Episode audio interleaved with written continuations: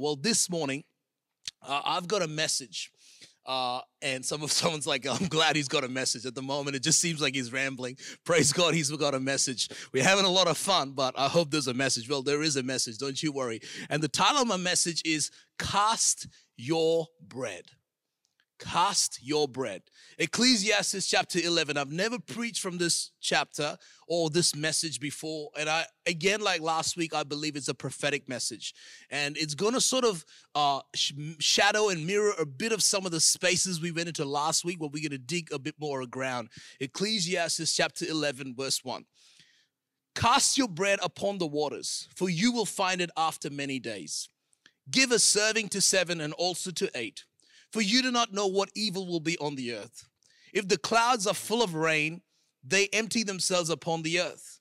And if a tree fails to the south or, the no- or, or to the north, in the place where the tree fails, there it shall lie. He who observes the wind will not sow, and he who regards the clouds will not reap. That is so powerful. He who observes the wind will not sow, and he who regards the clouds will not reap. As you do not know what is the way of the wind, or how the bones grow in the womb of her who is with a child. So you do not know the works of God who makes everything. In the morning, sow your seed, and in the evening, do not withhold your hand. For you do not know which will prosper, either this or that, or whether both alike will be good. Pretty much what this, what this passage of scripture is telling us is we do not know in the details of how God works.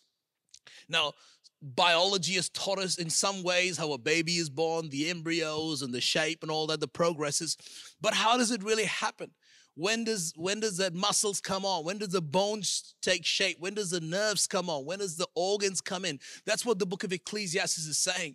Another portion of Ecclesiastes says, We do not know where the wind is blowing. A lot of times I find people saying, I, I want to give or I want to be a part of something when I feel the spirit moving me. And, and, and I think sometimes we can spend so much energy trying to work out how God works as opposed to taking a step of faith. And so I love the starting point of the scripture where it says, Cast your bread. And that's the message I want to talk from this morning. Cast your bread. What, what, what, what is it? It's a bit, bit random for the Bible to say, Cast your bread. Because when I, when I think about the word bread, bread talks about food, bread talks about daily provision, bread talks about the breadwinner, you know, we've got the word, I'm the breadwinner of the house, talking about finances. And when the Bible says cast your bread, it's literally saying throw it off or put it this way, put it that way. But I love the fact that the Bible doesn't say throw your bread, but the fact that the Bible says cast your bread. It's like Jesus said to Peter, cast your net on the other side. It's almost a sense of uh, intuition to take a risk with the intention that something's coming your way there's almost a sense of anticipation. There's almost this act of faith of, I'm still not sure what is coming way, my way. I'm still not sure what is on the other side, but I'm going to step out. I'm going to cast that net. I'm going to step into that space. I'm going to do that thing and hoping and believing that God's in it. And I want to coincide and come back with uh, First Kings chapter 17. In fact, we studied about Elijah last week, and we're going to sort of track back into that story. And we saw how God supernaturally provided for him uh, through the raven and through the brook. And then God sends him to a widow. And we sort of danced with that story a bit, but really dig, didn't dig deep enough into it. And that's what I want to do this morning. But First Kings chapter 17, verse 7, it says, Sometime later, the brook dried up because there had been no rain in the land. Wait a minute. What brook is the Bible talking about? The same brook that God asked Elijah to go drink from. Sometimes the brook in my life, the brook in your life, will dry up, not because the enemy is bad or the enemy is attacking or the enemy is doing something, but sometimes it happens because God is changing the season. Sometimes God needs to dry a few things up so to move us on into the next thing that He has for us. And, and in verse 8, it says, Then the word of the Lord came again. I love the fact that God's word is coming again. I feel there's a word for somebody watching this morning that God's word is coming again. You had a word once, but I'm here to say there's a word coming again. The word of the Lord came again. And it says in verse 9 Go at once to Zarephath in the region of Sidon and stay there. I have directed a widow there to supply you with food. I want you to notice the language. I've, I've directed a widow to supply food for you. So he went to Zarephath. When he came to the town gate, a widow was there gathering sticks. He called to her and asked her, Would you bring me a little water in a jar so I may drink? As she was going to get it, he called and, and said, Bring me, please, a piece of bread. As surely as the Lord your God lives, she replies, I don't have any bread only a handful of flour in a jar and a little olive oil in a jug. I'm gathering a few sticks to take home and make a meal for myself and my son that we may eat it and die. Can I say something to you, church? God has this unusual habit that's almost embarrassing that He expects us to do things that's a bit beyond us. In the sense, if you notice the story, the prophet goes to her and says, Can I have a glass of water? Can I get some water? And she said, Yes. But then he takes it up a notch and he says, Can you also give me some bread? And it's a funny one. And you know, if I can be candid for a moment, I've had a few arguments with God, and I've sort of we've walked past that now. But a couple of months back, when we when we signed up for this building, you know, a great time to have received this building would have been two years ago. Two years ago, in fact, if you'd gotten this building two years ago, we wouldn't even have told you. We would have just done it all up. We had finances enough to do it all up. And one Sunday, surprise, surprise, come and meet us here. New place, new. It will be like the biggest surprise of the year, sort of a situation where the whole building's done up by. We'll get a professional team to do it all. And I, I was having an argument with God, saying two years ago or 18 months back, it would have been way more perfect. But now we've had situations and COVID and restrictions and this and shifts in our finances and all sorts of stuff.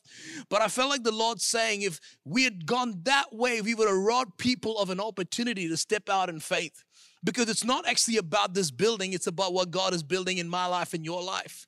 And God is eager to cause situations such as these where the brook dries up in our life so that he can move the, the bread from somebody else's hand and he can allow the stream to flow from somebody else's house so that they can be as much blessed as they become, begin to be a blessing. Let's jump to verse 13. It says, Elijah said to her, Don't be afraid. Go home and do as you've said. But first, make a small loaf of bread for me. Somebody say, Cast your bread. Elijah literally says to her, I know you're out of bread, but I need you to cast your bread from what you have and bring it to me and then make something for yourself and your son. For this is what the Lord, the God of Israel says The jar of flour will not be used up, and the jug of oil will not run dry until the day the Lord sends rain on the land. I feel like I want to prophesy right now over us, over this building, over you, over your home, that the jar of oil will not dry up. The word of the Lord will not stop. The oil will keep flowing until downpour hits Murrumba Downs, until the rain comes into this land. Verse 15. So she went away and did as Elijah had told her. So there was food every day. Check it out. There was food every day for Elijah and for the woman and her family. For the jar of flour was not used up, and the jug of oil did not run dry, in keeping with the word of the Lord spoken by Elijah. Downpour Church, I feel God is calling us to cast our bread. You know, sometimes casting our bread requires of us to go the extra mile. See, the lady in the story was willing to get the glass of water, which, it's, which in itself was a generous act considering her situation. She was a widow, her husband had died, the house was depleted. Literally, she was gathering sticks to have their last meal. Think about this. And then they were gonna die. She was at that place, and so for her to even open up her heart to be generous enough to to to even be hospitable to get a glass of water for the prophet was incredible was godly in nature but then sometimes the act of casting our eh, uh, casting our bread the act of sowing that seed the act of stepping out in faith whatever we want to call it this morning demands of us to go the extra mile I've noticed this that sometimes a seed is not just based on our convenience, but rather based on the unconventional. Sometimes it's what's convenient for me. Sometimes it's what I can calculate towards. Sometimes it's, but other times it's the unconventional. Other times it's the unusual. Other times it's the unfamiliar. And that's what we notice in this text. Some of us might be asking the question this morning why me? Why us? Why us? Because if God could have picked any person in Israel at that point, he should have picked somebody else. But he picks a widow. I mean, God, did you get the wrong address? You don't pick a widow who's already starving, who's already literally days away from possible death, to feed the prophet, to feed the vision. But God does that. And that's why some of us might feel like, oh, I think there's gonna be somebody else that's gonna be a part of building the house. I'll do my bit and I'll and we all will do our bit. But maybe this morning God sent me here to tell somebody in this place that maybe you are part of that situation and we are part of that situation. And maybe the question we've got to ask is just like God could have picked any woman, God picks the widow. Because God knew that one day the widow would have other needs that would need to be met, like the death of her own son that the prophet would raise a year or so later. In the same way, God could have picked any church to have been given this building, but yet God picked our church. And so I recognize it's because perhaps God recognizes and understands that in two years' time, in three years' time, there's going to be other situations and circumstances that are going to come our way that's going to break things open. And, and we're not able to even enter those spaces unless we step into this space today, unless we have the faith of this widow that says, This seems inconvenient, this seems a bit unconventional, but I'm going to use my last piece of bread. I'm going to give that to the water. I'm going to cast it upon the water. I'm going to give it to the hand of the prophet. And I think it's important to understand that when scripture tells us to cast our bread, it's a statement of stepping out in faith. You know, casting your bread requires us sometimes to go all in. I remember two years ago, we had this event called Vision Gala. Uh, Vision Gala was this glamorous event. It was amazing. We're doing it a bit different this year, and I like the fact that we changed things around. But Vision Gala was this thing about hearing the vision for the church we see uh, over a five course meal and it was glamorous, it was amazing. And just like you, we are also members of Downpour Church. We're not just pastors, we are members of the church, we're owners of the church. And Lee and I, we put down an offering. And I remember I put on a certain number. I was pretty impressed with my number. I was like, yeah, this is me stepping out in faith. Come on, I've never done that before. Until I sort of showed Leah the amount, in a sense, for her to, yes, partner with me and hold my fist tight in faith and also to maybe impress and say, oh, my faith-filled, faithful husband. To only be looked at with an with a stare of unbelief of, is that what you're putting in? And Leah just takes a piece of paper and triples the number. Not doubles, triples the number. For those of you know, you know that I'm generous already. She triples it.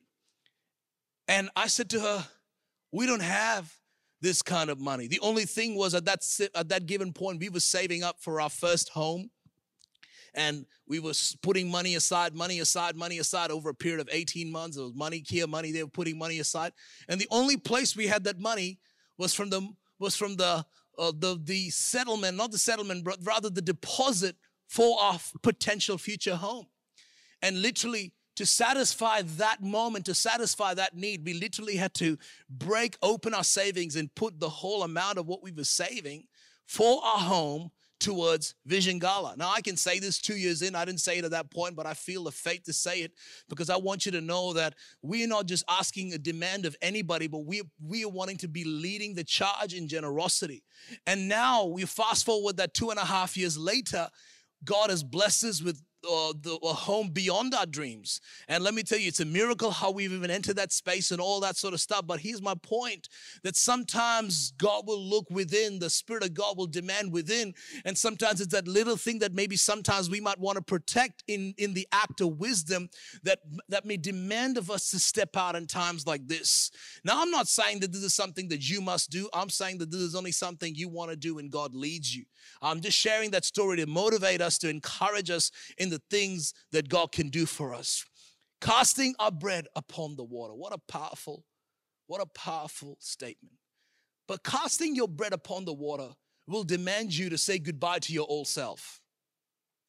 Casting your bread upon the water will demand of us to say goodbye to our old self. Now, what do you, what do you mean by that? I could I, I, I imagine another conversation that this lady could have had with Elijah. This lady could have had, well, Mr. Dr. Pastor Prophet Elijah, if you were really a prophet of God, you would know number one, that there's nothing in the bank and there's nothing at home. The fact that you're even asking something of me tells me that you're, you're insensitive to my need. Uh, you're not emotionally aware. You need to do a bit of therapy. You need to do a bit of training. You need to be a bit more skilled social. Know your space because you would be discerning enough to know that I would not be able to satisfy your need. And in fact, she says, We are at a place where we're about to die. Can I say to you, that day a death did happen, but it wasn't the physical death that she had anticipated that would happen to her and her boys, but rather it was the death to a way, a mindset. It was a death to a way of thinking. It was a death to a season that she was in, and it was the birth of a new season. There was a death that happened, and what was happening is that there was a death to a way of thinking. There was a goodbye to the old faith. There was a goodbye to the old ways. There was a goodbye to the old songs. Every tongue in heaven and earth shall declare your glory. Every knee shall bow it. I just had to do it just to wake some people up. You know what I'm saying? The old songs. I love that song, by the way, but we're not going to be doing it. Someone got excited. Someone took a shofar out, but no, we're not doing that song. Here's what I'm trying to say the old ways, the old faith, the old songs. Let me tell you, there was a death to the old building. How many of you know what I'm talking about? You know, uh, uh, some of you know what I've shared with you earlier about how before we ever found this building, we had to say goodbye to the old building. It was not a situation of, oh, there's a new building on the pipeline. Let's plan it all. The board's all smart. We're all smart. We've got our geek glasses on. Our, our, our Windows XP computer's working. It's not even working, but we're looking all smart. None of that, my friend. It was literally, we need to do something we need to chop the head of this old building. It felt painful. It felt atrocious. It felt like we're going backwards. But sometimes something old needs to die so something new can come forth. I think about the feeding of the 5,000. If you don't know the story of the 5,000, where Jesus with his disciples and the, the tribes together, the men and the women are there, and Jesus turns to his disciple and says, disciples and says, I need you to feed them. The only problem is they've got no food. And then they bring the lunch of a, of a young boy to Jesus. He's got five loaves and two fish. Jesus prays for the meal, and the meal multiplies five loaves and two fish. I was thinking about the story, and I was thinking this morning if the greatest miracle was it the fact that Jesus took five loaves and two fish and fed 5,000? Or was it the fact that a teenager parted with his lunch? I do not know which the biggest miracle was, but friend, that might be the miracle for some of us that maybe us parting away from our five loaves and two fish. I want you to remember the next day when that boy went back to school, when they begin to lay out the fish and chips, he ain't, he ain't looking at no fish and chips. He would always remember until the day he died how he saw fish multiply, how he saw bread multiply. Talking about fish. I want to talk about salmon. Salmon. Why am I talking about salmon? Because I've got the microphone. salmon. Let's talk about salmon. I was studying a bit about salmon the other day. Do you know something interesting happens when salmons reproduce? When salmons reproduce, they say that they have to go to a specific space in the water. It's not just on the surface level, but they've got to go into a deep place into the waters to reproduce. They say that salmons need to change color as an invitation to the act of mating. They also need to stop eating. All their energy, all their focus becomes about the act of reproduction, the act of multiplication. In fact, scholars say that scientists say they've got no energy left to even return back home. To the point that once the male salmon does what he does, he dies off. And then the female salmon, her whole body, her whole energy, her whole nutrition is just focused on birthing salmon. Some of you are like, I want to go fishing now. Come on. I want you to, I want you to recognize what is happening here. Because I want you to notice that it says that scholars say that they need to go to a specific place. Wait a minute, we're in a new place. It says that salmon needs to take on a new look. Wait a minute, we're gonna have a new look. And it says that salmon has to take on a new diet. Wait a minute, we are getting into a new diet, a new way, the word of the Lord. Here's what I'm trying to say when God's about to produce a new thing, something needs to change. But here's the amazing part even though daddy salmon and mommy salmon died, they never died. They live on in their kids. All their energy, all their nutrition, all the experiences live on with the school of fish. I know, I don't know about you, but I know I'm gonna have fish and chips for lunch. Come on. And, and I feel this is a prophetic word for somebody because you felt you were about to die, but your death is causing something new to birth within. Your death is to keep birth something new. In fact, if you're in doubt, just keep swimming, just keep swimming, just keep swimming, just keep baby salmon do do do do do baby salmon do do do do do baby salmon. You know what I'm talking about. The salmon lives on in his children and in his grandkids. And that's what happens in the story. This lady thought she was about to die. And a way of death did happen in the way of thinking, but now she began to live with a new source. Casting the bread requires a new way of living, a new way of thinking, and a new life. Casting the bread causes some things to break open. That's what it does. When you cast that bread, it breaks something open. In fact, Acts chapter 10, verse 3, it says, One day at about three in the afternoon, he had a vision. Who had a vision? What a great question. Somebody just asked that question on the chat. Who had a vision? You are so smart. Well, let me tell you who had a vision. His name is Cornelius. Cornelius was an Italian, it was a Roman centurion leader uh, he was a Roman soldier, and the Bible says that he had a vision. And then it says he distinctively saw an angel of God who came to him and said, Cornelius. Now, can I can I propose to you that at this given point, Cornelius did not know God yet? He had an understanding of God. He had an understanding of the things of God. But but so so you got to understand this. He was not technically what you call a Christian or a follower of Jesus. But an angel comes to him, and the angel answered. Check out what the angel says. Your prayers and gifts to the poor have come up as a memorial offering before the Lord. Your prayer and gifts, you're casting the bread. You're casting the net to the other side. You're stepping out in faith has come up as a memorial offering. Sometimes people ask me, what we give to the things of God, where does it go? Well, it comes to the Commonwealth bank account of the church, but really it comes up as a memorial offering unto God.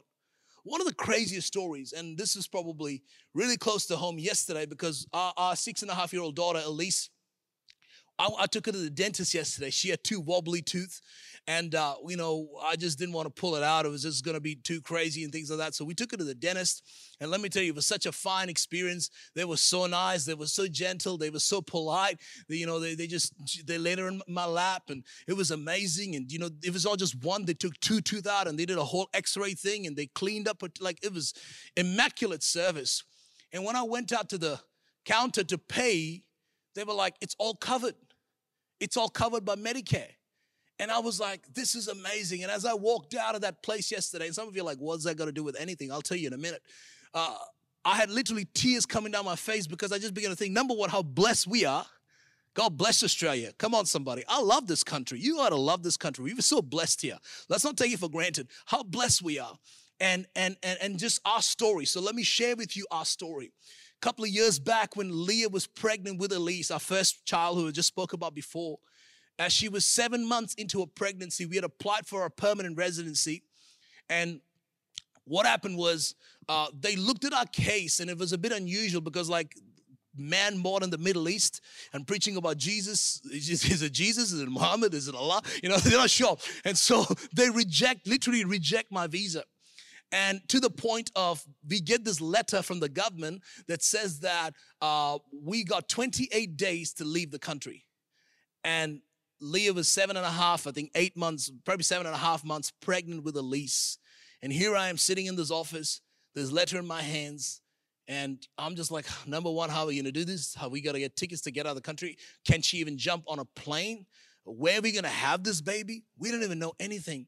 And we had this lawyer that was representing us with this whole visa situation. And so we called her up, and she says to me, Let's put forth what you call an appeal. And an appeal is literally we're taking the visa department of the Australian government to court saying that they've rejected us on unfair grounds. And, and you know, I do not know if you know any of these sort of appeal situations and stuff like that. It can get, we can get pretty ugly. And my lawyer, Sue, said to me, the only reason we're doing this is to buy time. So she, she goes to me, Alwyn, this is a lost cause. It's a lost case. We're just getting you to buy time. And the reason we needed to buy time was just because we just wanted to have the baby in the country. And then we're going to reevaluate and work out how we're going to do this to the point that we probably need to do go overseas and apply a new application and things like that. So we're in chaotic land. And Sue, my lawyer, says to me, it's going to take at least 21 months before she's worked with cases of this nature. It's going to take at least 21 months before you're even going to hear back from the government. They're going to extend your stay here, but you're going to hear back anything appeal related from the government. Are you with me? Are you tracking with me? Nod your head at me if you are. And so I'm navigating through these things, sort of thinking it's 21 months down the road, nothing's going to come out of it. And a couple of months, two or three months after that whole rejection of the visa situation, I'm at Planetshakers Conference. Uh, it's my first time. I went there because of this. It's all entangled with this visa. I want to get into the whole situation. But I'm at Planetshakers Conference, and I was in worship, and there was such a powerful moment. Such a powerful moment. And something in me, no one said anything. No one said, you got to give, but something in me just said, you got to give. And at that point, let me tell you, we had nothing to give. We are in between seasons. We've got appeal cases happening, court cases happening, all sorts of things happening. It's not time to give, it's time to get. That's the time we wanted the envelope. You know what I'm talking about? And, and so it's like, okay, we're going to do this.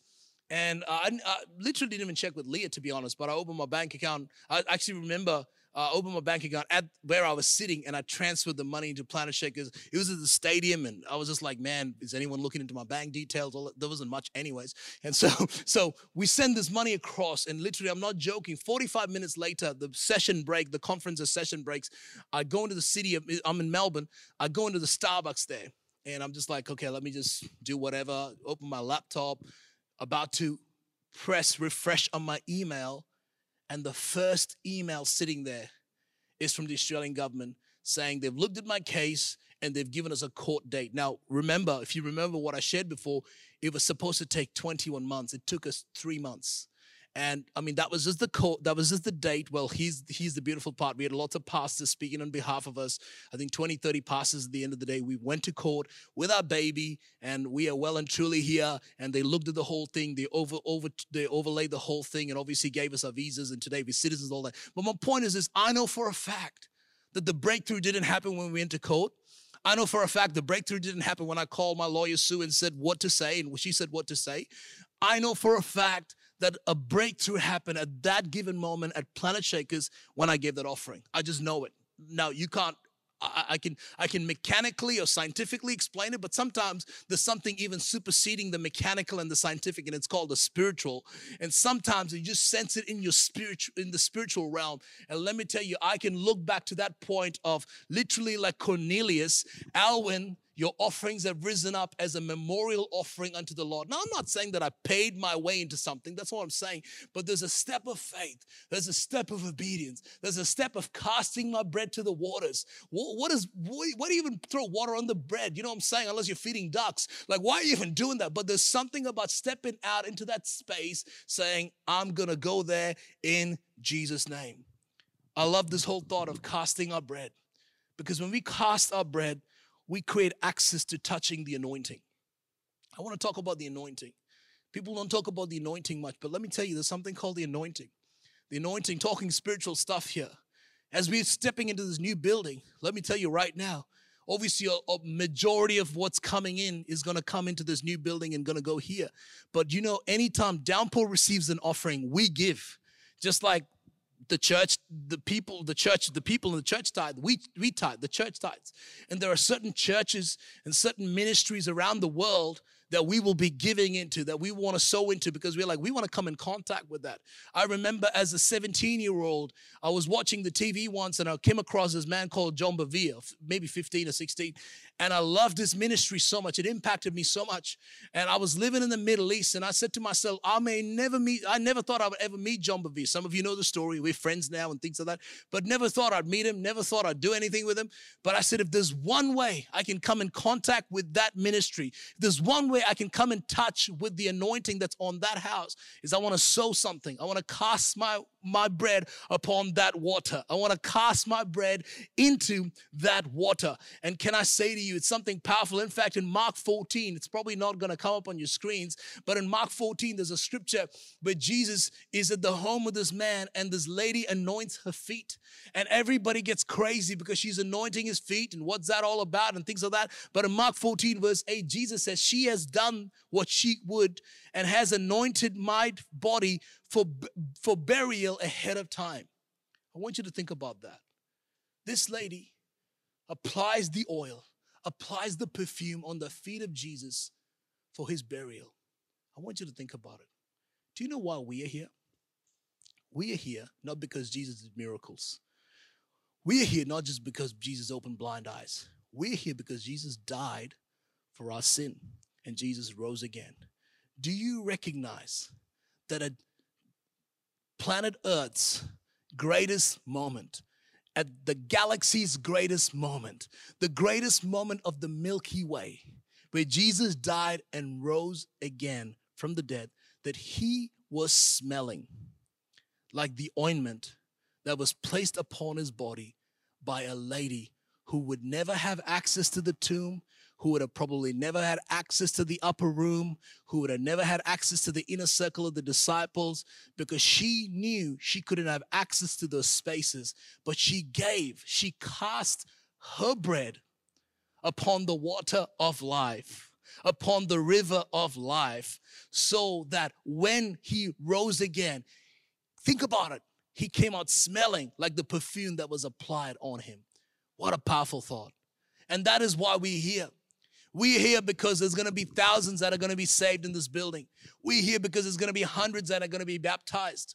But we are also here because we're reaching a casting of bread upon the water opportunity in a couple of weeks where we're going to have this moment where we're going to say, we are putting that, we're laying that, we're applying that, we're doing whatever. And one day in worship, we're going to mm-hmm. smell the aroma. One day when the waters, when they're being baptized in water, we're going to smell the aroma. It may be three years from now, it may be five years from now, it may be 10 years from now, but we will be able to smell our sacrifice. And that's why casting our bread on the water is such a powerful thing.